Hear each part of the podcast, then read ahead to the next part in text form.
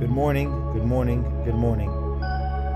We're back again, day 13, dedicated by Eli Tarzi in honor of his father and family security company. So humble, he didn't want the website to be posted, he didn't want the Instagram to be posted, he just wanted to do it for the good of the lesson. Here we go. So, yesterday, we spoke about how you can't make ambiguous statements.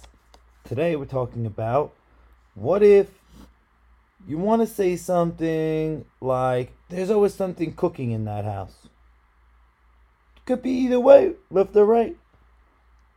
If nothing derogatory is intended, condition number one, and the unintended meaning of the statement is only mildly derogatory, condition two, meaning, oh, there's, you know, the worst thing that can mean is that they're overindulgent. Not the worst thing. They're not robbers. They just like food. Three, condition number three. Statement is made in the presence of three people or just that person being discussed. Now, the third one didn't sit with me until I thought about it. If I say one thing to one person and the whole world finds out, imagine if I said to three. Words spread like wildfire. So it makes a lot of sense to me. If you feel a different way, holla in the comments below. I want to give you an example about a kid who goes around this neighborhood and he's talking trash, starting fights for no reason. His dad's going to come up to him and have to show him a hard time.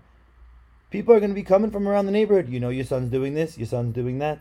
It's the same thing with Hashem. He loves us and he cares about us, but he's not about to go and defend us after we go and talk trash about everybody.